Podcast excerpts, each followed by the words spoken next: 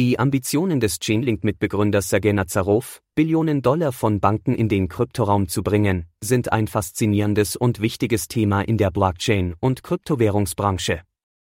Seine Vision, die Welt der traditionellen Finanzinstitute mit der dezentralen Welt der Kryptowährungen zu verbinden, hat das Potenzial, die gesamte Finanzlandschaft neu zu gestalten. Nazarovs These konzentriert sich auf die Idee, dass Banken und Finanzinstitute irgendwann ihre eigenen Blockchains entwickeln werden, die wahrscheinlich auf irgendeine Weise kontrolliert oder genehmigt werden. Diese Banken werden reale Vermögenswerte in ihren proprietären Ketten tokenisieren und versuchen, die volle Kontrolle über ihre Vermögenswerte und Finanzprodukte auszuüben. Dies entspricht dem, was er Stufe 2 der Bankeinführung im Blockchain-Bereich nennt. Die nächste Stufe, Stufe 3, beinhaltet die Entwicklung von Finanzprotokollen für diese privaten Ketten, ähnlich der aktuellen dezentralen Finanzlandschaft, DeFi, jedoch in einem stärker regulierten Rahmen. Nazarov glaubt, dass die Dienste von Chainlink für Banken in dieser Phase von entscheidender Bedeutung sein werden, da die Plattform einen erheblichen Teil von DeFi betreibt und wichtige Daten und Funktionen bereitstellt. Ein interessanter Einstiegspunkt für Banken in den Kryptoraum könnten laut Nazarov Stablecoins sein.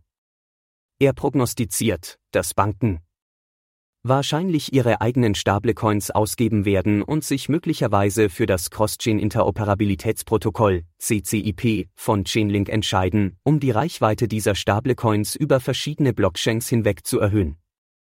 Der potenzielle Wert, der in den Kryptoraum fließt, würde davon abhängen, wie diese von Banken entwickelten Blockchains mit den bestehenden öffentlichen Blockchains wie Ethereum interagieren. Die erfolgreiche Verschmelzung der beiden Welten würde die Weiterentwicklung regulatorischer Rahmenbedingungen erfordern, um eine solche Interoperabilität zu ermöglichen. Nazarov geht davon aus, dass Banken, sobald die Vorschriften dies zulassen, motiviert sein werden, sich mit öffentlichen Blockchains zu verbinden, wenn diese lukrativere Möglichkeiten bieten. Dies könnte zu einem erheblichen Zufluss von Kapital und Vermögenswerten aus dem traditionellen Finanzsystem in die Blockchain-Branche führen. Nazarovs Optimismus wird durch die laufenden Experimente und Kooperationen, die Chainlink mit Finanzinstituten wie SWIFT und über einem Dutzend Banken durchführt, weiter gestützt. Bei diesen Versuchen wird CCIP verwendet, um Tokentransfer über öffentliche und private Ketten hinweg anzuweisen, was die potenzielle Praktikabilität und den Wert einer solchen Interoperabilität demonstriert.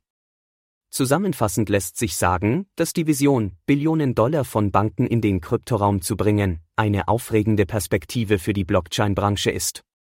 Sollten sich Nazarovs Vorhersagen bewahrheiten, könnten wir einen bedeutenden Wandel in der Finanzlandschaft erleben, mit dem Potenzial für eine stärkere Akzeptanz und ein Wachstum des Kryptomarktes.